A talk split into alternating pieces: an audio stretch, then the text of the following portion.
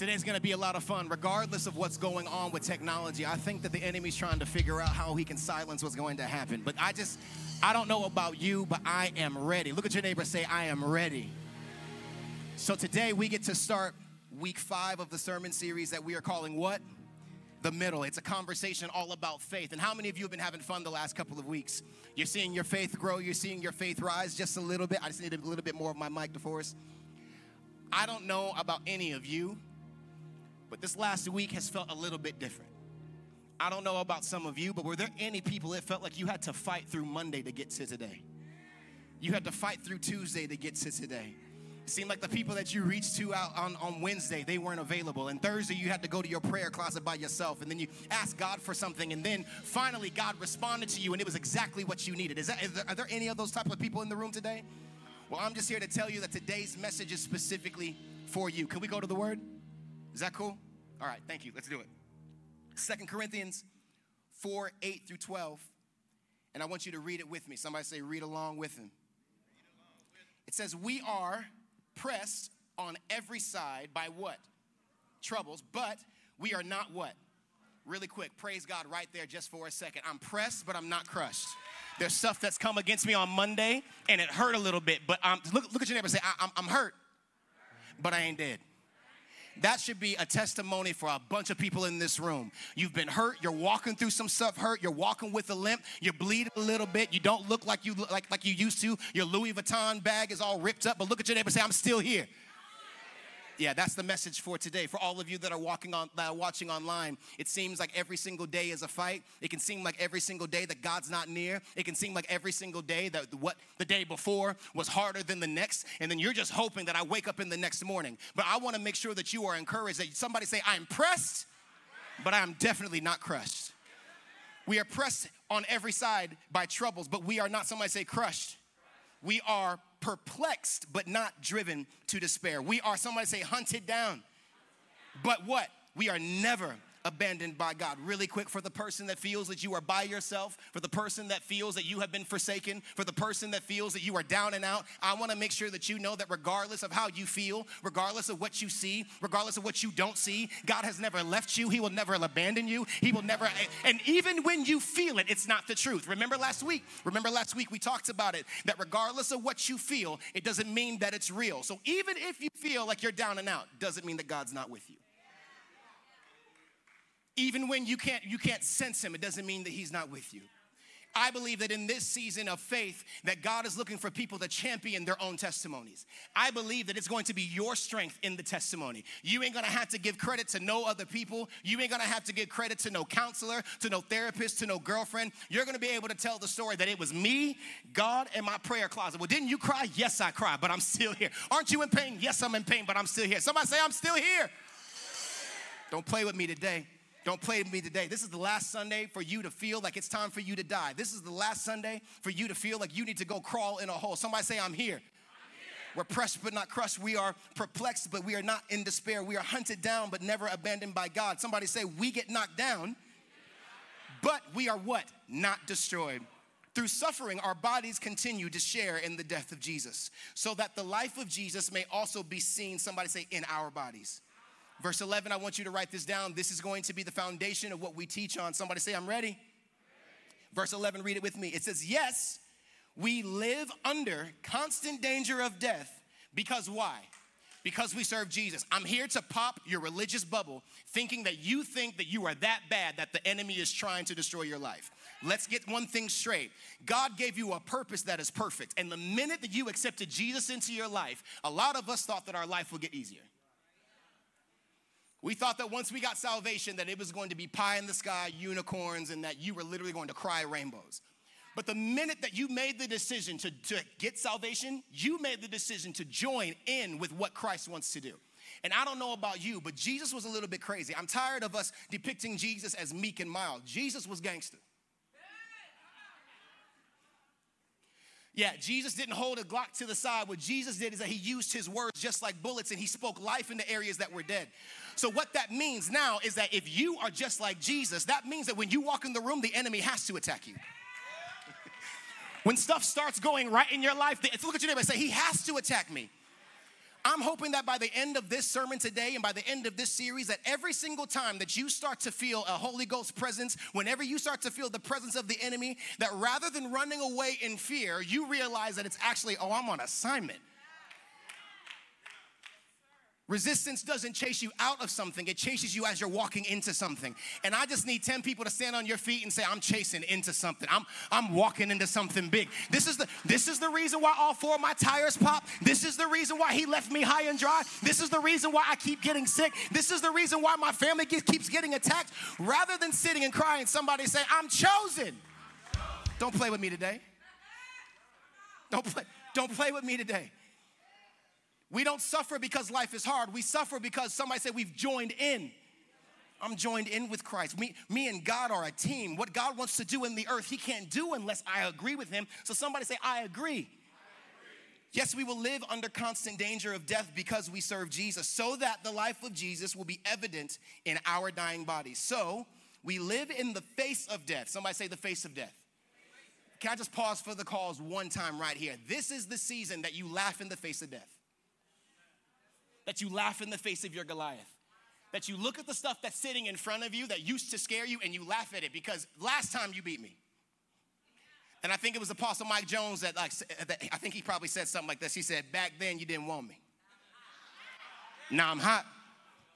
You all on me. You're to begin to walk with a different type of swag after today. You're going to begin to walk into issues a little bit different. Now you're to say what black moms would say any other day. I want you to come at me. I, am looking for a reason to fight. I'm looking for a reason to use my holy oil. I'm looking for a reason to drop on my knees. Like, do you know the God that I serve? Do you know the faith that I have on the inside of me? Please, I want to use it. I've been looking for a reason to, to you think that you coming up against me, you're not coming up against me, bro. Like I got something bigger behind me. So you can test me if you want to, but my faith is strong. Somebody scream, My faith is strong. Don't play with me today. don't, don't play with me today. You're gonna begin to teach your kids that when they see stuff around the house, dark and ooky spooky spirits, that instead of becoming afraid and turning on a nightlight, they're gonna stand up, get out of bed, and. I can tell you exactly where you need to go. No, mama, I got this one. You can go back to the hell that you came from and take all of your friends with you. I got a test in the morning, I got work in the morning, I cannot stay up with you. Somebody say, Stone, don't mess with me. Don't mess with me. Don't mess with me. Don't you know I'm anointed, Elder Butler? Damon, do you know the blood that washed my body? Like, do you, and you and you want to pick a fight with me? Somebody look at your issue right now and say that, like, you want to pick? No, no, no, no. Get gangster with it. Like, cancer, you want to pick a fight? You want to, oh, you want to fight. Okay.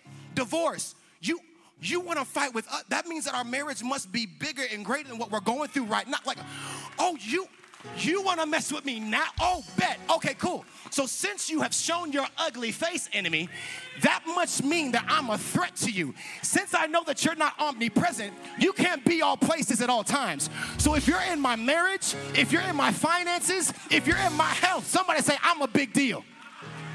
You got to start saying that over and over again. When you start to feel discouraged, when you start to feel like you're down and out, you have to remind yourself, I'm a big deal. I'm a big deal. A, and it's not because Joshua is a big deal. The word of God says, Greater is he that is in me than he that is in the world. Somebody say, I'm ready. Somebody say, I'm ready. Look at your hater and say, Don't mess with me today. Today, I'd like to talk to you on a sermon title called The Middle of Pain. The Middle of Pain. You're a Christian, you love God, but sometimes it hurts. You're married, the honeymoon phase is over, and it hurts. You get an idea, and it's all pie in the sky, everything's great, then it hurts.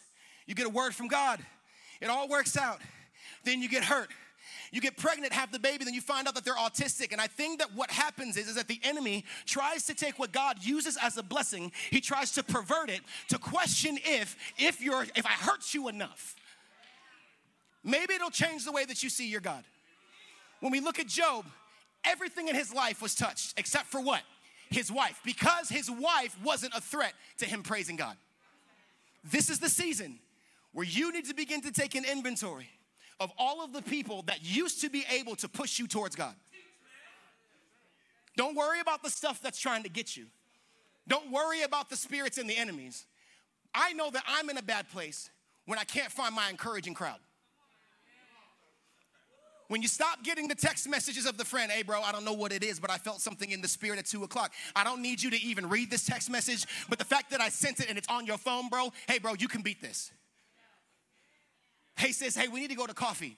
And while you're at coffee, they don't even let you speak, but they begin to prophesy into your life. Because it's impossible to go into a war and beat the spirit without the spirit.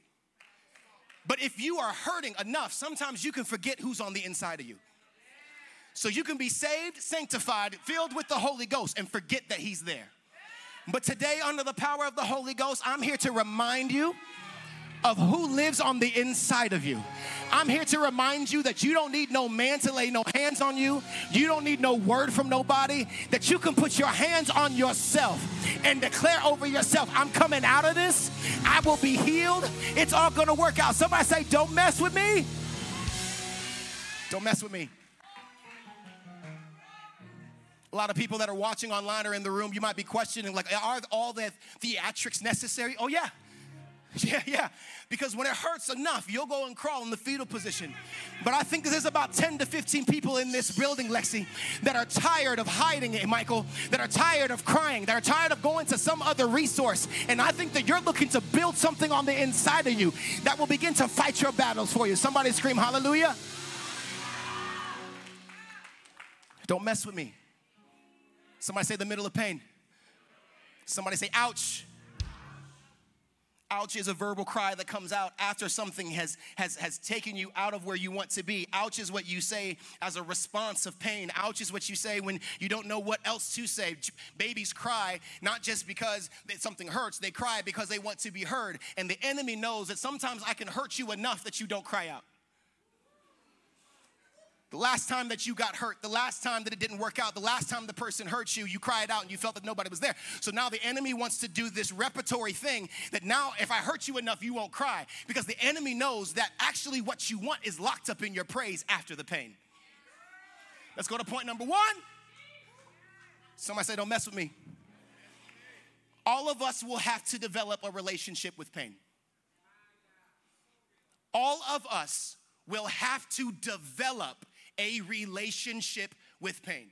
Well, Pastor Joshua, I don't really like that. I don't want to have a relationship with pain. Well, I'm sorry to pop your bubble of what you think is perfection, but if you're on this road of progression, I don't know about you, but you're imperfect, which means that we're going to make bad decisions, so which, which means it's going to put us in bad situations. And how many of you guys know that bad situations hurt sometimes?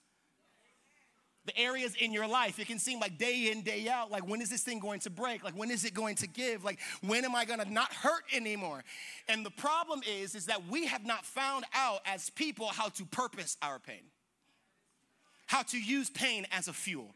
How to use the grit, the frustration, the blood, the sweat, and the tears. How to literally take that, put that in your spiritual gas tank, and still carry on the purpose. Do you understand how much the enemy would love to kill your purpose? Do you know how much, fathers, men in the room, how much he would like for you to believe that you not being in the house is unimportant? But if the enemy can kill your voice on the inside of you, he doesn't have to worry about all the other things. Don't you know that nobody can encourage you like you encourage you? Nobody can build you up like you can build yourself up? When you gave your heart to Christ, you became all one. You became one. You became whole. That means that the Father, the Son, and the Holy Spirit doesn't just live out here, but He lives in you. You need to start having press conferences with all three of them. Oh, yeah. Oh, yeah in the middle of the restroom, as you're using the restroom, as you're washing your hands, Holy Spirit, I don't know what I'm doing here. Yes, they're going to think that you're schizophrenic, but all you got to do is do it enough and they'll stop messing with you. The enemy says stuff like this, Miss Pam, don't you know that he's not listening? Well, if he's God, he wouldn't allow this pain to happen. But sometimes the pain in your life is what God needs for you to trust him that he can actually take the pain away. Let's jump into the word. Acts 16 and 22, we find a man named Paul who before had an event with Jesus where his name was changed from Saul to Paul. Paul was a persecutor of Christians, which basically means that he made his money by going into certain areas, playing, being two faced, getting good with the Christians, finding out where their secret hiding places were, and then he would murder and slaughter them. So when you see this man named Saul, it's frustrating because of the fact that now his name is Paul, but he has a, a track record. So now Paul in Acts is bringing the word of God to the people who a couple of chapters before he was there to kill. You wanna know what that looks like? That's like with the people that you used to be super cool with. You meet Jesus, you have a moment where your life has changed, then you go and you try to hang out with them again, and they try to remind you of what your old name was. Well, bro, you used to, I'm different. Well, sis, you used to, I'm different. And now, because of what the work has, that has been done on the inside of you, it begins to repel people around you who are not called to purpose. I want to make sure that you know that all of your summer plans that flop because the people say that you acted different actually might have been a gift from God. Your girlfriends that don't want to hang out with you anymore, the, the homies that don't want to hoop with you anymore, how you feel like you're being self isolated, it might be that God is actually setting you up for what He needed to get you to and he couldn't get you to it with the wrong people around you. Look at your neighbor and say, I'm, I'm happy. I'm happy for the isolation. And now I'm seeing a little bit clearer now. It's not that the relationship wasn't supposed to work, Vanessa, but if I was with her, I wouldn't have met you. So, God, I thank you for the bloody breakup. When you start to look at things differently, you can begin to praise God for what you have right now, and you can understand what happened back then. One second, just while we're here, for those of you that know that you walked through something and it hurt, but it was necessary, I want you to lift your hands and remember it. I remember it. That car accident that you had in 2005 actually set you up. Yeah, yeah, yeah, yeah. That, that, that person that denied you, that said that you would be stupid, that you would never amount to anything, it actually sets you up for the promotion that you don't even deserve because you didn't even go to college. Like, God is always in this system of setting you up even when you don't even know it. What the enemy wants you to do is focus on the pain. If I can get you to focus on the pain, you'll never work through the pain to get the reward. And I believe that we are walking into a season where you're going to begin to do something like this. I want you to write this down. Say, I make this look easy. I believe that we're about to have a totally new genome of Christian, a totally new genome of kingdom citizen that looks for pain just so that they can beat it. That looks for hardship, that looks for issues. Because now, when you chase Goliath, David, you know that God will not send you a, uh, will not send you a Goliath without giving you a slingshot.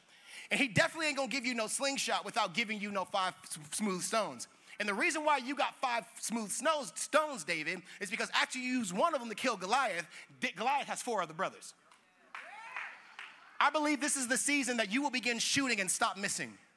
This is the season that anything and everything that you put your hands to will turn to gold. I believe that this is the season that everything's going to work out. And it's going to be because of somebody say, my faith not because of a book you read, not because of some therapist that you got, not because of somebody that you gave money or a life coach, but it's gonna become when you actually believe what God told you. Look at your neighbor and say, God told me something, and I'm gonna begin to believe it. Every father in the room that might be estranged from their children, you do understand that regardless of what the, the issue is, so socially, domestically, that you're still their father, that you're still their father as much as it hurts, as much as there's pain, as much as the baby mama or grandma or whoever it is is trying to keep you against them, if we can see cancer be turned around, we can see the family reconciled.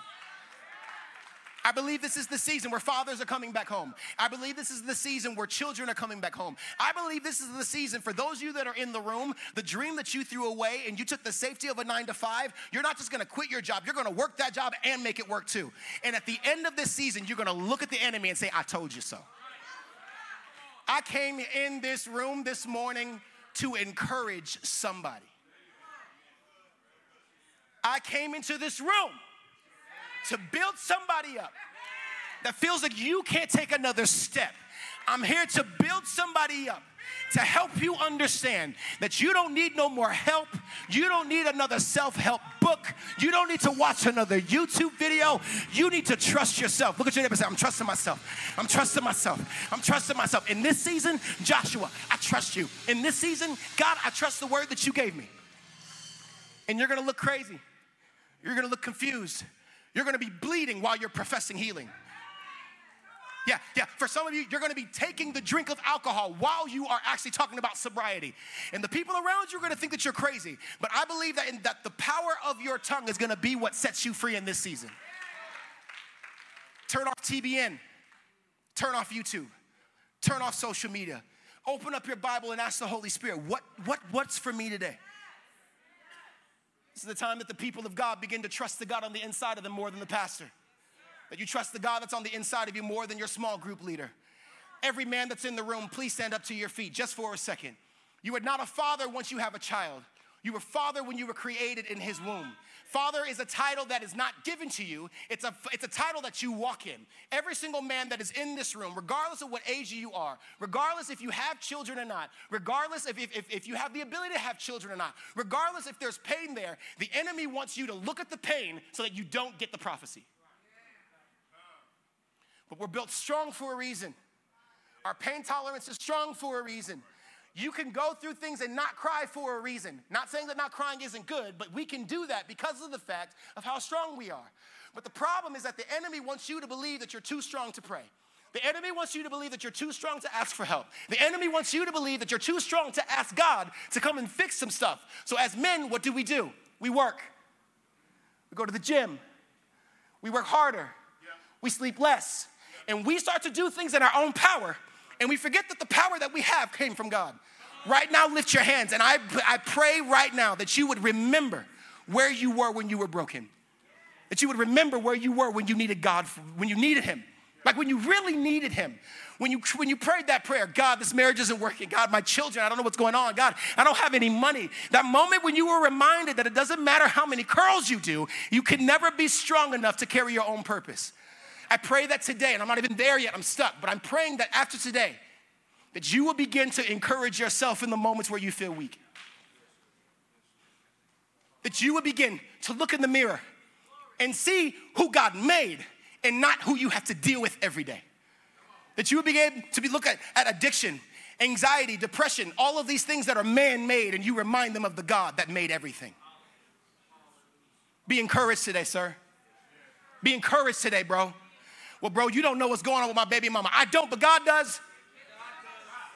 And, and here's another thing He planned it. What you're walking through right now that you think is impossible. What you're walking through right now that you think nobody sees you, I promise you, He sees you. You wanna know how I know? Because I feel the same way in my situation. But I got men around me that have walked through worse stuff than I've walked through, and they keep encouraging me. Come on, Josh, you got this, bro. Come on, dog. Keep moving, bro. I know it didn't work out. I know they said no, but keep moving. Somebody say, keep moving. Look at your brother next to you, say, I believe in you. Take a seat, please. Somebody say, Glory! Yes, it hurts, but I'm not gonna stop. All of us will have to develop a relationship with pain. Is this good this morning? The crowd joined in attacking against Paul and Silas. A couple lines up, Paul and Silas cast a demon out of a woman. And I wanna make sure that you stay along for the ride because beginning next month, we're not just going to teach you about the Holy Spirit. I believe that revival is coming to AWC and it's starting in two weeks. I believe that you are going to be filled with the Holy Spirit. I believe that you are going to begin by the manifestation of speaking in tongues. I believe that the Holy Spirit is even now beginning to speak to our children where they are going to begin to prophesy. That they are going to be babies that speak in tongues before they speak in English. That there are going to be radical moves in your house where limbs are going to grow back, where cancer is going to be eradicated, where issues that you used to have in the house are going to change. And it's going to be because of ushering in the Holy Spirit. Paul and Silas are on assignment. They're taking care of God's business. They heal a woman, pull a demon out of her while she's being tormented. The people around them are so religious that they're frustrated with Paul and Silas because they think that Paul and Silas were the ones that brought out the demon. I want to pop your religious bubble one more time. Any and everything that you do for God, you did it with Him, not by yourself.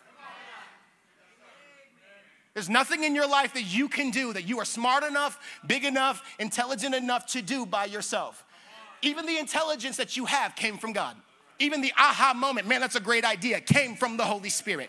So if you don't have a relationship with the Holy Spirit, you'll think that it's all in your own strength. And the problem with thinking that it's all in your own strength, Tina, is that when something big and bad comes up against you, you'll try to fight it with your strength.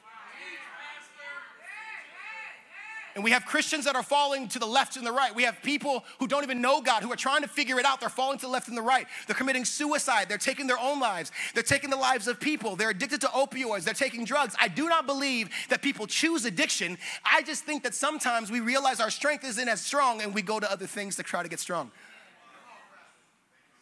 At least while I use, I feel strong. When I'm drunk, I feel strong. When I'm hallucinating, I feel strong. But I believe that we're coming into what is called spiritual clarity. Well, you'll know it's the Holy Spirit and you won't have to ask or question it. Let me get back to the word. Somebody can say, Get back to the word, Joshua. The crowd joined in the attack against Paul and Silas, and the magistrates ordered them to be what? Stripped and beaten with rods. For some of you, it's not enough that you're down and out, but for some of you, you've been stripped and it's humiliating. You didn't, you didn't just mess up big, you messed up big in front of people. You didn't just mess up big in front of people, somebody shared it on social media. You didn't just mess up big and people shared it on social media. The person that shared it on social media promised you that they would never leave you nor forsake you. You didn't just mess up on, and it was on social media and the person denied you, but they actually tried to be your friend and reconcile the issue so that they could perpetuate the pain in your life. We break up because I hurt you. We make up, then I hurt you. Then we break up because I hurt you. Then we make up that I hurt you. So now it's this perpetual thing where now, as Christians, we go to people before we go to God's presence. And it's a perpetual cycle of pain. Paul and Silas take care of this woman's need. And even when they're doing the right thing, there's still pain. Sometimes when you're advancing, when you're doing the right thing, when you're following the voice of God, if you're a man in the room and God gave you vision and you're following after it, you're working two, three jobs and it's not working out. Sometimes success can be painful, but nobody talks about it. I feel something different this morning. I'm sorry. They were thrown into prison, and the jailer was commanded to guard them how? Carefully. It's not enough that we're locking you behind bars and that we're chaining you to the wall. Now I got somebody assigned to watch you so that you can't get out of something that you can't get out of. If you get out of the chains, you still got to get out of the cell. And if you get out of the cell, you got to get away from the jailer. But it's not enough that you got a jailer, that, you that, that you got handcuffs around you, and that you got a jail. When he received the orders, he put them in the inner, inner cell and fastened their feet to the stocks. So, Miss Yvonne, it's not enough that Paul and Silas were doing what God told them to do. I want to pop your religious bubble for the fourth time. And sometimes the greatest pain that you will ever endure will come after you do what God told you to do. I'm sorry, Sister Christian. I'm sorry, Brother Pastor. But following God hurts. It's gonna cause you to deal with things like your pride. It's gonna cause you to deal with things like your own priorities. The one way that you know that it came from God is that it comes with a doctor's notice. If it doesn't hurt, for me personally, I know it's not God. Because I think that everything that God gives people that He's trying to use, it's got to hurt a little bit to remind you that you can't do it by yourself. It's got to hurt a little bit. A couple chapters before, Mr. Dwayne, Paul says, For this cause, I have literally shackled myself to the Word of God. Paul literally says that I see this mission, this purpose that God has given me as a literal ball and chain. So, therefore, what I am pressing towards can also be a thorn in my side. I don't know about any of you parents in the room, but sometimes a thorn in your side is something that you pushed out 10 years ago. Sometimes the thorn in your side is the business that God told you to start. Sometimes the thorn in your side is dealing with schizophrenia, yes, going and getting medicine, going to therapy, but learning how to pray again. Sometimes the thorn in your side is working on the marriage that everybody is laughing at. But remember, you're married, not them. Somebody say, ouch. If you're following Jesus, it's going to hurt. The question is, how much will you endure before you ask him for help? Paul and Silas have saved a woman. They're not just shackled, they're not just in jail, they don't just have um, a, a, jailer, but somebody say that they up, uh, they up under the jail they're down beneath the jail. You know, like when you see certain people on WOWT and they, you know, that bad crime? Old folks say they need to put that man underneath the jail. That's where Paul and Silas are. Acts 14, 19, Pastor, Paul goes to this place called Lystra and is stoned by the Jews that he's trying to help. Because remember, when they see Paul, they see Saul. When they see Paul, they see, You murder Christians, we gonna kill you. But after Paul gets stoned, it says that the people of God come around Paul and they begin to speak words of life around him, and he begins to raise up after being stoned. In this season of faith, it's not gonna be enough for you to know what God has said. You're gonna need at least two or three other gangster people that know how to pull out a Holy Spirit Glock and begin to bust back at the enemy. I gotta try to make this thing culturally relevant so that you kind of get it. You know, boys in the hood, Ricky, when he runs away, that's how we're gonna start shooting demons in the next couple of weeks. I'm not letting no demon get away from me. I'm killing and slaughtering every single one of them. You're gonna call me the demon slayer. Don't play with me. Uh uh-uh. uh That familiar spirit that's been haunting my family for generations, where is he at? I'm like Van Helsing, I'm ready to go. I got my wood stake, I got holy water, and my secret weapon is praying in tongues. I'm about to make sure that the devil knows. Somebody say, Don't mess with me. I'm here to encourage you this morning. Acts 27, Paul becomes shipwrecked. And in verse 28, after being shipwrecked, Paul gets bitten by a snake that has venom. The men around him that were on the ship, first of all, are like, hey, bro, we read about the story about Jonah. Jonah was on a boat, and he, God capsized the boat just because of Jonah. Like, we don't want to be close to you because what God wants to do with you, it ain't working. Paul gets bitten by a snake, supposed to be poisonous. Marvin is actually supposed to kill him. The men look around him, it doesn't kill him he shakes it off and keeps moving. I believe that this is one of those seasons, y'all, where the stuff that's supposed to take you out, you're not even gonna give it the benefit of talking to it. You're not even gonna give it the benefit of facing and looking at it. You're just gonna look at your neighbor and say, shake it off. I'm not hurt. Don't mess with me today. Paul gets bitten, he gets shipwrecked.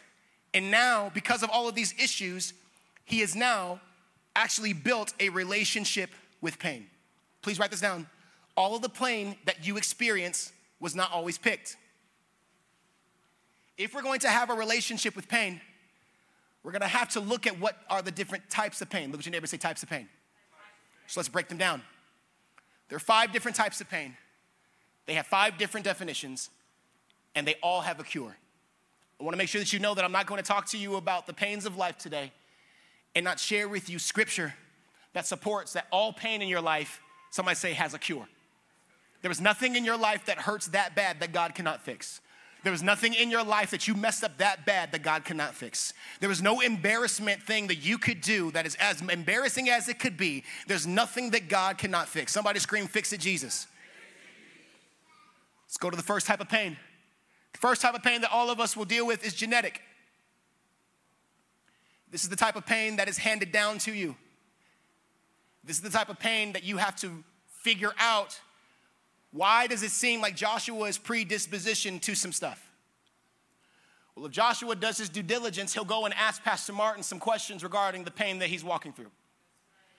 What the enemy wants you to do is to become so shameful of your pain that you don't share it. If the enemy can get you to the point where you do not share, you kill yourself. The church is in this place where we get frustrated and we want to walk through our struggle by ourselves. Yes, that makes sense. You don't want to share what's going on in your life with everybody. You don't want to share it with everybody, but you need some people that you have to share it with.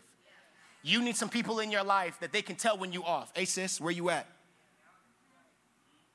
You, are you, are you, you're intentionally moving out the way so I don't see you. What is it? What, what do you not, what do you not share with me? Bro, you need some guys that will pull up on you at two o'clock in the morning because they know your sexual patterns. Hey, bro, Where's Dana? Huh? Well, Dana lives on the first level and her light's out. You live on the fourth level, your light's out, but both of your cars are in the parking lot. I'm downstairs in the lobby. What are you doing? Because what you think is somebody pushing in on your privacy actually might save your life. I want you to know that you have a spiritual calling that is so potent that the decisions that you make can destroy how God uses you in your purpose. So you need some people that are not afraid of losing you as a friend when they come and they bother you. Somebody say the second type of pain. Second type of pain is grieving pain. If genetic pain is unwanted pain that you that is handed down to you, grieving pain is owned pain that you hold on to. Some of us, You might have a predisposition to diabetes or a mental health issue because if you look back through your genetics, you're not the first one to deal with it. It's just your turn now. Some men, if we told them at a young age, the, hey, bro, the reason why you get excited in this area when you see women and you see them with less clothes on isn't because you're disgusting, but if we talk to your great, great, great, great grandfather, he was a womanizer. And that spirit has followed us all the way through. So you're not disgusting, it's just your turn to deal with the same demon. How much more would we get done in the spirit if we explain to our children why they act the way that they act? You didn't pick this, it just runs in the family. You're not an alcoholic because you love Jack Daniels. If we look all the way back, this is how our family deals with issues. Gin and tonic gets you happy because of Paul Paul like Jack Daniels. It's not that you are a drunk. We tell people what we don't want them to be, and then we get frustrated when they turn into it. You're a drunk. Then they become an alcoholic, and then we get frustrated, and then we kick them out of the family. No. What if we share with our family members the reason why you act this way is because our family has a predisposition to holding grudges. Our family doesn't get over stuff, we hold on to it. Somebody say grieving pain. This is the pain that hurts you the worst because it hurts you the tighter you hold it.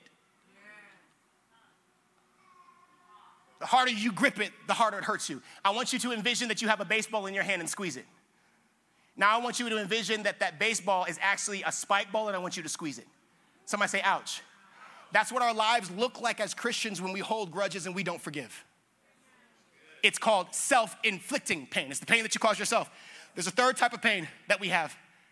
The third type of pain that we have is traumatic. Traumatic pain is the unplanned pain that comes from uncontrollable events. This is the pain that you endure and that you walk through because you were in the wrong place at the wrong time. When somebody was supposed to be watching Man Man and he wasn't being watched, and now at 30, he's dealing with what, what happened with, to him at, two, at, three, at, at three years old. Traumatic pain, look at your neighbor say, We all got it. Every single person in this room has something that happened that was so traumatic, that was so big, that shook your world so much that it actually caused pain. And your brain actually works to keep you safe from the pain. So that's why you can forget for 15 years, smell somebody's perfume, smell somebody's uh, cologne, look at something on the television, hear something go off, and now be put back into the physical spot of where you were when you were five years old. And the enemy is always in that place to remind you you'll never leave this place. But I come underneath the power of the Holy Spirit to let you know that every single time that the enemy tries to drag you back to what you came out of, that you can tell him where exactly where to go. Somebody say, go. Traumatic pain is the worst because it, it's, it, it, it really hurts because of something that you experienced. And we tried in our brains to make things not happen as if they didn't happen. But look at your neighbor and say, hey, bro, it happened. You were touched in the wrong way. You were exposed to some stuff that didn't work. But trauma isn't always bad. For some of you, you might have a business, and it's one thing to have 100 people like your comment on what you're putting out as a product.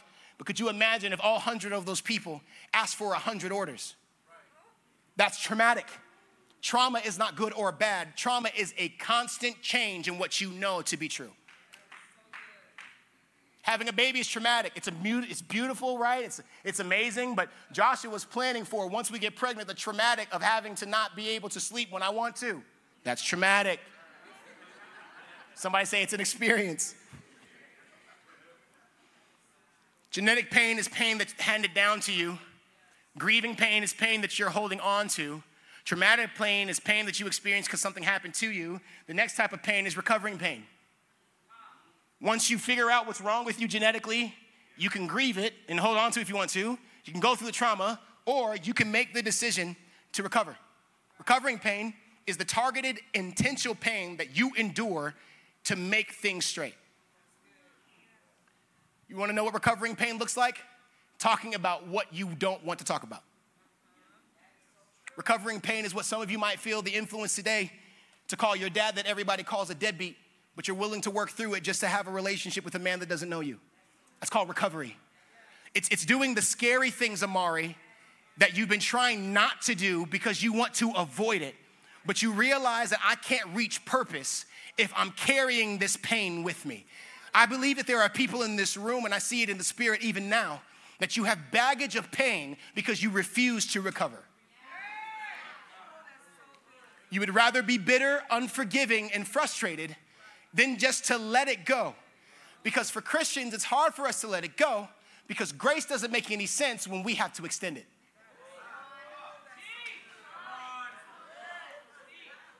We want God's grace when we do certain things because we want Him to bless us without penalty. But then that means that Joshua has to learn how to forgive without penalty. Forgiveness is letting glory to God. Forgiveness is letting go that somebody hurt you, Joshua, even if you don't get the sweetness of seeing them fall. But what we're taught in black culture is get your lick back. Get your lick back. You know what I'm talking about? Anybody grow, grow up in the hood, right? I didn't grow up in the hood. I just had hood friends. I was very privileged. I ain't trying to cap, but I remember what it meant. Get your lick back, man. If buddy pop you, you better get, get your lick back.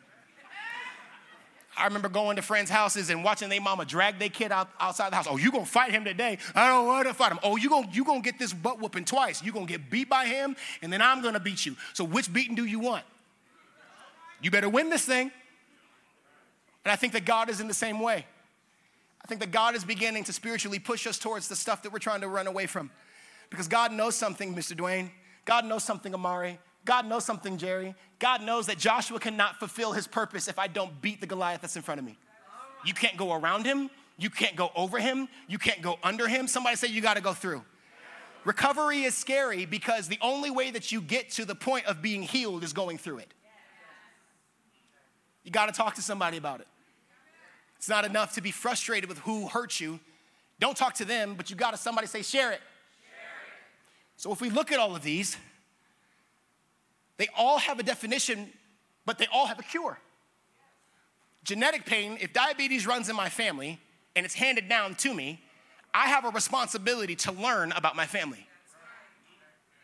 There, you know how many people are diabetic, won't go to the doctor, but are eating like trash? You do know that gluttony is actually a sin. You know that every single bite that you take after you're full, God sees it as a sin. And remember, God doesn't put sin on a level. So murder and your fork, but you're killing yourself. Somebody say, learn. This is the year at Christmas and Thanksgiving that you start asking Granny, why do I act this way? Why are the women in our house, why are they unforgiving? Like all the men seem free, but all the women in our house are broken, frustrated, and none of them are married. Like, why? Because the excuse of I just act like this isn't going to be enough anymore. Genetic pain, you got to learn. Grieving pain, you have to release. You got to let go of what they did to you. But Pastor Joshua, it hurt. Trust me, more people are going to hurt you, and you only got two hands. How much do you want to hold on to? Because you can't hold on to this offense and to this one and to that. one, You got to drop one of them. Like so, now you're going to be juggling how many people hurt you for the rest of your life, and God can never use your hands to actually produce anything beautiful. Somebody say, "Let it go." Let it go. Traumatic pain. The only way that you can get over it is to heal. How many people are sitting in this room right now? You're living through your trauma and you're bleeding all over the people that you're actually supposed to be feeding. But I don't know about you, when I go to Burger King, which I don't, but if I go to Burger King, I don't want a Whopper with somebody's blood type on it. You cannot reach the people that you're bleeding on. Somebody say, heal. This is the season of the healed church where you actually walk around actually free. Well, you know what Roger did to me? You broke up with him 10 years ago. Are you that broken that that was the biggest relationship ever? You probably haven't even seen the other prospects because you're worried about Roger. Roger's married with kids now. Like, it's done deal. Like, why are you worried about Roger? Say, go home, Roger. Recovering pain is targeted, intentional pain that is endured to make things straight. The only way that you can get over recovering pain is to grow. They say that in the gym, the rep that hurts the most, you should do five more because now you're beginning to do the work. Your Christian and faith walk is about to get a little bit harder, but I want to encourage you that if you start hurting, that means you're growing. I need somebody to raise your hand right there in that moment and say, I'm not, I'm not in pain. I'm, I'm growing right now in this season. Yes, I'm stretching. Yes, it feels like it's a tear, but I'm growing to the left, the right, the east, and the west. Like I got stretch marks, and some people are gonna say that I'm fat, but it just means that my skin cannot hold the potential that God has in me. I love my stretch marks on my spirit because it means that my capacity is beginning to grow. I love the fact that I can't hang out with who I used to hang out with. It just means that my capacity is beginning to grow. I'm so glad that my job, that my, my supervisor, that my boss keeps keeps giving me all of these projects that I don't have the ability to do. It just means that I'm beginning to grow. I believe that you are beginning to walk into a season where you're going to have too much to handle and you're going to have to look at God and somebody say, Help me. Grow, grow, grow, grow, grow, grow. Pastor Joshua, I feel like I'm tearing. Grow. It's growth, baby. I feel like I'm losing my mind. It's growth, baby. Me and my wife, it seems like we're always under pressure. Well, you know that pressure creates diamonds, but you never hear diamonds scream. And the same pressure that creates the diamond is the pressure that brings it down from the earth's core so that we can find it. So, hey, bro, you're growing. Associate your pain with what God wants to bring to you. Somebody say amen. amen. Recovering pain. Is this good to anybody this morning? Recovering pain is pain that you go through, and the only way that you learn from it is, is, is that you grow. But then there's a different type of pain, which is called acquired pain. I want to bring it back to your knowledge that Paul wouldn't have went through being in a shipwreck, being bitten by a snake, and being put in jail had he not said yes to what God asked of him. I'm, I, I'm not here to set you free, but I believe the Holy Spirit wants to use these words to set somebody free. So if you're already in, in anticipation, I need you to lift up both hands and your pinky toe to receive this there are some pains that you are going through, not because it's a bad time in your life, but because God has chosen you. There are some stuff that you are walking through that feels like you're ready to take yourself out. And you think that it's because that somebody is sitting there trying to press on you. But actually, what has happened is that when you said yes to God, you said yes to the pain that He was going to use to make you. Yes, it hurts. Somebody say, ouch. Yeah, it hurts. Yeah, but it's pressure. Yeah, it's genetic. Yes, it's grieving. I don't know how to, I'm holding on to this too much. It's traumatic. Something happened to me, Pastor Joshua. I can't recover because I keep going through this. But acquire pain is the pain that you accept after you say yes. It's the pain that you accept after you ask somebody to work out with you in the gym. And now that you're on your last rep, you want to quit because it hurts. But had you never said yes, you wouldn't be in the gym.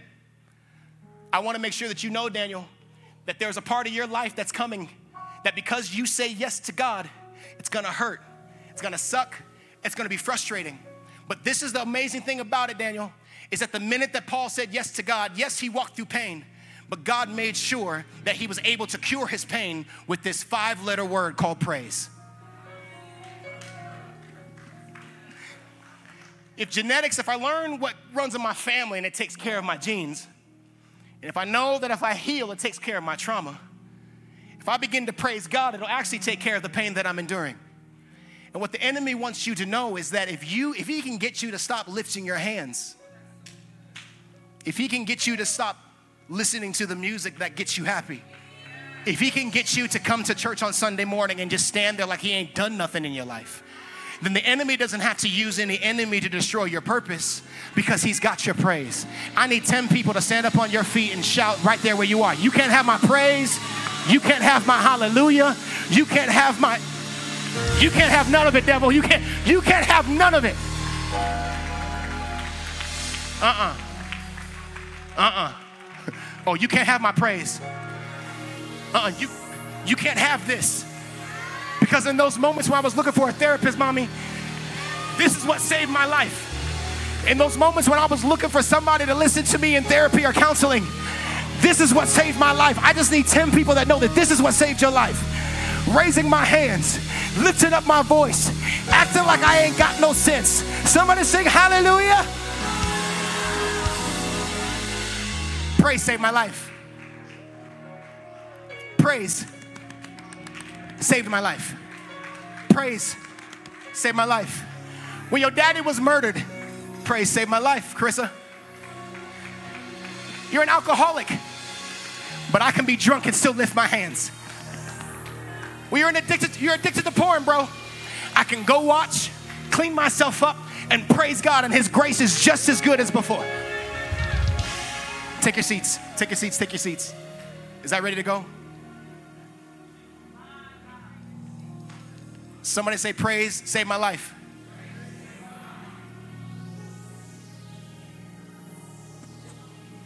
Check, check, check. Oh, yeah, we in business now. I can do what I need to do.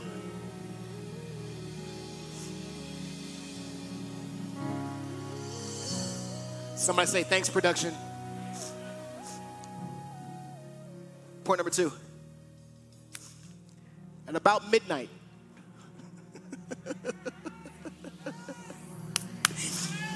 Woo. There's funny something funny about midnight. Midnight, it's a new day, even though it looks like the last one. At midnight, it's dark, and it's frustrating because you should be asleep. You should be getting rest, Jason. And in church, you come to church and somebody says, Give God a shout of praise, and you're like, Well, it's still dark. But it's not yesterday. Look at your neighbor say, It's today. It says that his mercies are new. Everyone, so look at your neighbor say, Just make it to morning. Hey, I know it was tough last night. I know that you cried your eyeballs out last night, but just make it to midnight. There are some of you, the only faith that you need is just to see the sun come up. Because trauma comes and gets you at nighttime. Hurt comes and gets you when there's no light outside. Because God created the light not just to illuminate, but to chase out darkness. But, Mr. John, there's a part in the Bible that says that He's the light of the world. But if I accepted Him and He lives on the inside of me, that means that the light that drives out darkness also has the ability to illuminate on the inside of me. So then that means that you can start doing this self talk thing where, Matt, regardless of what you're walking through and the dark time and the nighttime in your life, you can begin to turn on the light on the inside of yourself. That when you call out to people and they can't show up to help you, when you send a text message and nobody can come and help you, you can begin to help yourself by turning on the light on the inside of you. Somebody say, at midnight. At midnight, thank you, Holy Spirit. Paul and Silas were praying and singing hymns to God. After being beaten, flogged, shamed, they make a decision not to feel frustrated and hurt, but to begin to praise God on the opposite end of what they're supposed to do. What does it look like, PJ? I'm glad you asked. It's like when somebody in your family, something bad happens to them, and rather than beginning to cry, your family begins to praise. It's, it's, it's when somebody lies on you, they lie on your character, and instead of turning your words into Twitter fingers, you lift your hands and you begin to praise God as if it's already happened. Somebody say, Praise Him. At midnight, Paul and Silas were praying and singing hymns to God.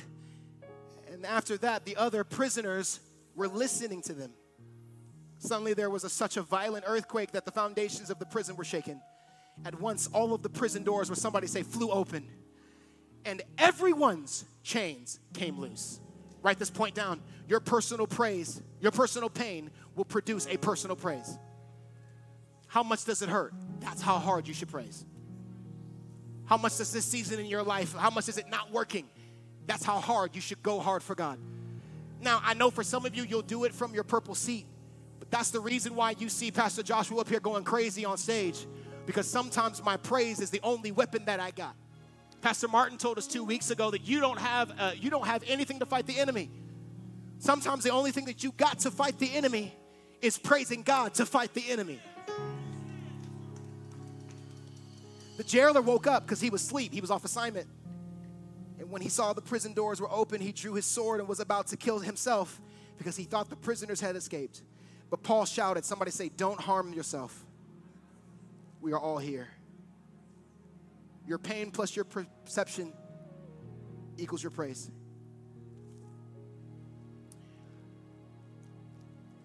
How many of you guys have ever been in an elevator? And I'm going to end the sermon here actually. You ever been in an elevator? In an elevator, when you get into the elevator, elevator has this thing called a weight capacity, Callie. The weight capacity of most elevators is a couple thousand pounds. So, so if the weight capacity of the elevator is a couple thousand pounds, the only way that you know the capacity of a thing is that it actually has to be broken.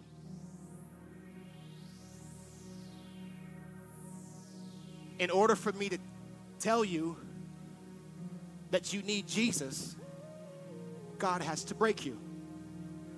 But the only God that we talk about is the God that's merciful and just and gracious. But sometimes God uses you, Amari. This is for you today, bro. Sometimes God feels like this. And we think that He's abusing us, but He's actually getting you ready for something bigger so that when it hits you, you can say, I felt this before. So, Amari, what they try to tell you is that you're too small. What they try to tell you is that you'll never make it to the NBA. What they try to tell you is that it doesn't matter how much your mom has prayed for you, it's not gonna work out. And now, you can think that God is beating you up, but He's just trying to figure out how much can I put? How much can I put on Him? When are you gonna quit? Because once I figure out where you'll quit, Amari, I ain't gonna put more on you than you can bear, bro. I promise you, I ain't gonna put more on you than you can bear. So if you can take that, you can take anything from the world. I need you to sit down. I need you to sit down. I need you to sit down because this is gonna set somebody free. In order to see the capacity of an elevator, I have to break it. In order to figure out the speed limit of a car, I have to break it. Yes, the car could make it to 250 miles per hour, but I have to break it to get it there. It says that Paul and Silas were in jail and that they had chains on them. And I want, I want you to hear this because this is what some of your lives sound like. The stuff that you're dealing with, the stuff that you're walking through, this ain't no cute chain. The capacity of these chains is 2,500 pounds, which means that I can pull you, your entire family, in a truck and two trucks behind it. And Amari, what you're fighting isn't coaches. What you're fighting isn't the league. What you're fighting is what God wants to use to set you free. The frustrating thing about people, Amari, is that they'll live their entire life and never deal with the pain that comes with their yes. But today, Amari, I believe you can do it, bro. I believe you can do it. I know it's heavy, it feels uncomfortable. I know how you feel like this is it and this is all you hear. Every time you pray and ask God something, every time that you reach out to somebody, every time you go to a practice, every time that you try to do something for your family, you're reminded of how impossible it is, James. You're reminded of how hard it is to be a father with kids that don't know the story of why you left. Because every father that left wasn't trying to be a deadbeat. He probably thought it was the best thing that his kids needed. But we never tell the story. We never tell the story. I'm sorry, mom, you can't be dad. You weren't built for it. Today is Father's Day. I love you, sis. I understand that you're fa- that you're mothering by yourself. But we got to stop kidding these mamas into believing that they can do what only men can do. You cannot father him. And let me edif- and let me edify you. It's not your job to try. For this equation, I believe that you are going to receive freedom right even now. Follow me. It's getting heavy. I know it's heavy. Come on. I know it's heavy. I know it's heavy. Come on. Come on. Come on. I know it's heavy. I know it's heavy. I know it's heavy because I put it on you. I know it's heavy because I know your capacity. Stop right there. I want you to do lunges. Come on. Do some lunges. Come on. I said do some lunges. Come on. Come on. Work. Work. I know it hurts. I know it hurts. Get back. Do it again. Come on. You got this. It's easy. You said it was easy. You said that you wanted to work. You said that you wanted to be at this point. Do it again. You messed up. Do it again. I'm not going to put more on you than you can bear, bro. You can trust me. Come on, let's work. Come on. Come on. Come on. This ain't this is easy. You know who lives on the inside of you? It's me, baby. There it is. Stop. But then what happens when your legs start to get shaky? What happens when you feel like you're at the end of your rope? What happens when you pray that prayer? God, I can't take no more. And I don't know who's watching this online, but for that person that's there in the chat, I want you to do this right now. Put some fire in the chat because I believe that the Holy Spirit wants to use this analogy to help you figure out what's going on in your life right now. If this is for you, I want you to stand to your feet. What do you do, Amari? When what you're already carrying is heavy, you ask God for something, what you ask God for is twice as heavy as what you're carrying. Paul, it's not just enough that I shipwrecked you. It's not enough, Keila, that I allowed them to lie on your name and think something about you that's not the truth. I allowed for people to think what they lied about you on was true. Just to see, do you trust me? It says that Paul was in jail. God put something on Paul to begin to praise in the middle of it. And you know it hurts. A lot of these people don't know the stories of what we're talking about. But Amari, this is where you are right now, sir. Feel the weight. Become one with the pain. I want you to feel how hard it hurts. I want you to feel all the people that rejected you. I want you to feel every single time that you prayed, you asked God, and you felt like God wasn't answering you. And it's heavy. It's heavy, huh? Heavy. Walk. Come on. I got you. I won't put more on you than you can bear. I promise you I won't. And for many of us, this is what our life looks like. You just trying to make it to Sunday morning. Like you crawling through the week, army crawling. If I can get to Sunday, maybe it'll work out. And then God asks you to do something impossible. Remember those lunges that I asked you to do in that last season? I want you to start to do them now. Come on, don't wait. Come on, don't wait.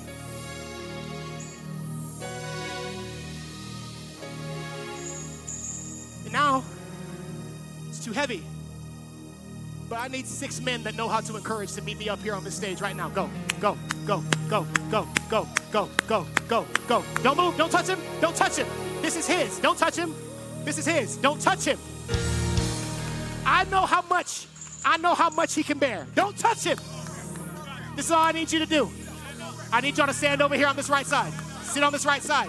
Sit on this right side. Amari, go back to your side. Because sometimes God will have you restart from where you thought you had progress. But now, Amari, I don't want you just to look at me. I want you to look at the men that are behind me that have the strength that you don't have. I want you to look at when you say yes to the purpose that God gives you, that He'll actually give you a tribe of people that are stronger than you. And then what will happen as you begin to do your lunges? Come on, let's lunge. They'll come and start helping you. Come on. Come on. Come on. Come on, boy.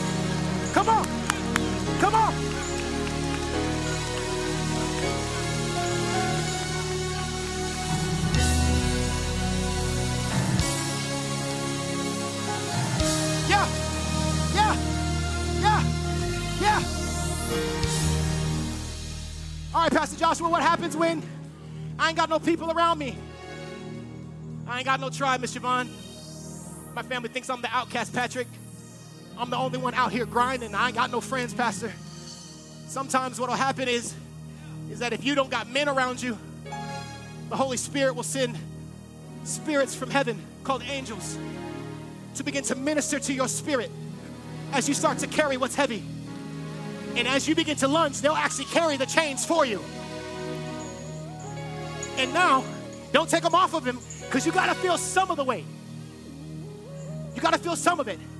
But now, in this season, Amari, I don't want you to lunge. I want you to walk. Go ahead and walk. Walk that thing out. Now walk. Now hold on. Walk with some swagger. Walk like you D1. Walk like you on the team that you want to be on. Walk like you got the shoe deal. Walk. Go on. Go for it. Go for it. Go for it. Go that way. Go that way. Go for it. Follow it. Go for it.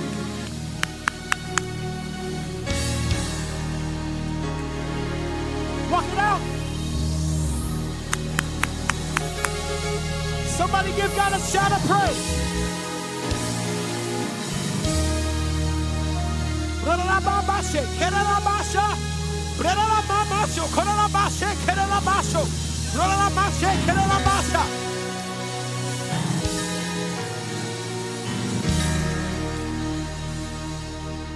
So don't mess with me today. Don't mess with me. Ah, don't mess with me. Don't mess with me today. Don't mess with me. Don't mess with me. Any other day you could mess with me, but today, don't mess with me. Stand right there. Stand right there. Stand right there. Stand right there.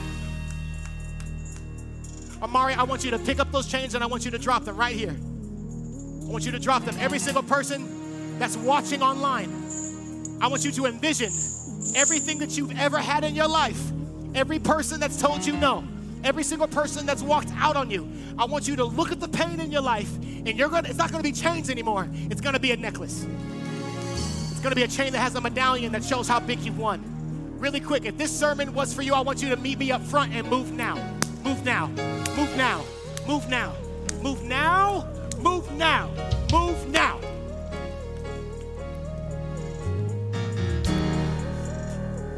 This is what your life looks like. God, I don't know if I'm gonna make it through this season. God, do you know how difficult this is? And that's what your life sounds like. God, do you know how frustrating it is? It's not working out for me. People lying on my name. People trying to make jokes about me. God, do you know? Do you know how hard this is? And this is how you look. But if you do like Paul and Silas and you begin praising God in the middle of it, the Word of God says that the chains fell off. I want to show you something. Can you bring the music down on the monitor? I want you to listen to this. Your pain level is proof of your capacity. So the pain that you are walking through every single day is the actual proof that you're stronger than what you're walking through. Like the pain that you feel every day, all of the people that keep talking about you, you better get ready to catch her. All of that stuff, you're strong enough for it. You're stronger than you believe. You have more strength in you than you could ever muster. The reason why people are laughing at you is because they hope that you don't figure out who you are. The reason why people are spitting in your face is because they're hoping that you never figure out how strong you are. You too. In Jesus' name. They're terrified of what would happen if you figured out how strong you are. The guard thought that it was the prison that kept them chained. Sit with me, Amari. I'm sorry. Can I teach this thing just for a second? It says that Paul and Silas were in jail. It says that they chained their legs. But you want to know what they didn't do, bro? They didn't chain these. Feel me? I don't see Nan duct tape. You see any duct tape? No. They didn't. I mean, I got. So how about this? I'll go on my shift and I'll raise my hands. Okay? All right. When I get tired, I want you to praise God. Because sometimes in the seasons that Joshua is walking through, watching you walk through, your praise takes care of me too. Okay? So here it is. I know we're in prison. I know that your marriage is struggling. I know that you're in the middle of addiction. I know that you're in the middle of people lying on you. But hey, bro, God would not put more on us than we can bear. And watching you do them lunges, which is actually very appreciated. I'm like, you went crazy. I'm gonna begin praising God. God, even though I'm in chains, I'm gonna, yeah, I'm sorry, go ahead. I'm gonna begin praising God. For those of you in the room that are looking for God to do something intense, I'm gonna give you 25 seconds to praise God like it's already done. Starting now, go. Praise Him. Praise Him. Praise Him. Praise Him. Praise Him. Praise Him. Praise Him. Praise Him. I said, praise Him. Praise Him. Praise Him. Hallelujah. Praise Him. Praise Him. Praise Him. Praise Him.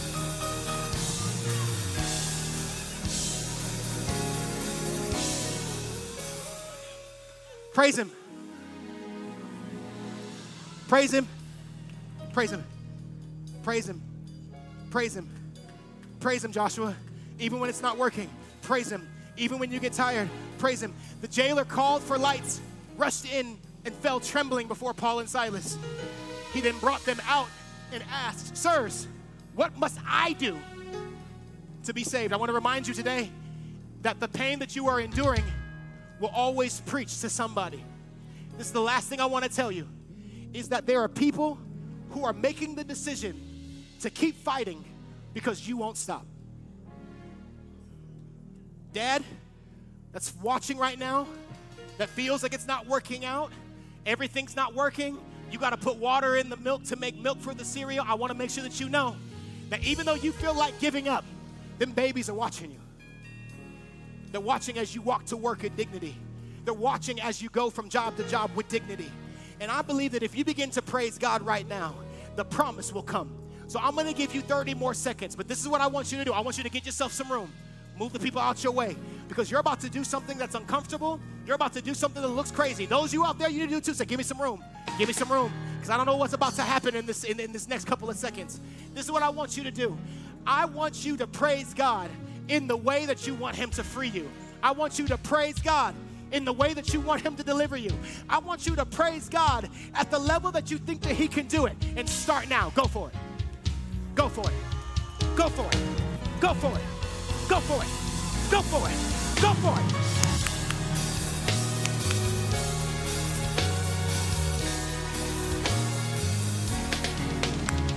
Praise Him.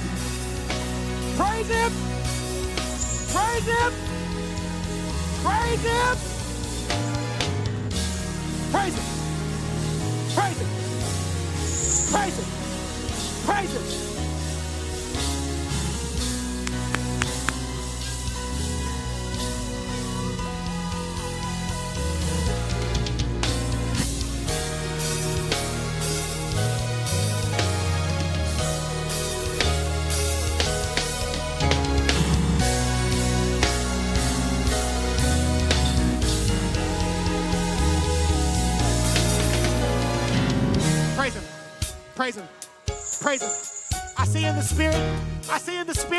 The stuff on your life beginning to fall off. I see the things in the Spirit beginning to be drugged behind you. The stuff that used to weigh you down is now stuff that you're carrying. Praise Him. Praise Him. Praise Him. Praise Him. Praise Him. Praise Him. Praise Him. Like it's already done.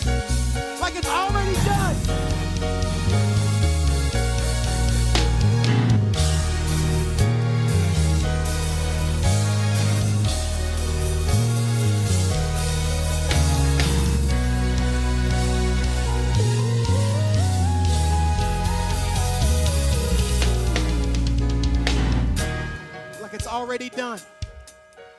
Praise Him. Like you got it already. Praise Him. I'm turning it off. I'm turning it off. Praise him. Praise him. Pastor Joshua, you don't know what I'm walking through. I ain't got it. If you praise God like what you're walking through, I'll know what you're walking through. Here it is. Bring it down. This is your altar call. I know what I said at the beginning of the sermon series that we weren't going to lay no hands on people. But I pray the presence of God that some of y'all need some hands laid on you by some people that know how to pray, by some people that know how to help you loose what's happening with you. But this is all we're going to pray about. We're going to agree with you what God said to you. We're not going to prophesy over you. We're, nobody has a word for you. Prayer team, can we please come up, please? I need you guys to step back. This is it. Real quick, if you know that you need to be up here, I'm going to give you two seconds to get up here. One, two. Because some people are about to be delivered, some of you are about to be set free, and your faith, your faith is about to go to another level. Prayer team, I need you guys up here, please. Here it is. Here it is. Here it is. It's the last thing I'm going to tell you. What you need from God you already got. What you're looking for, you've already got. I'm going to release you, but there is a presence in this room that is going to help you turn your pain into gain today. Today is the most hurt you will feel. Today is the most frustrated you will feel. I pray that once they lay hands on you, that the presence of the Holy Spirit will flow through you and you will walk with power. Somebody say power.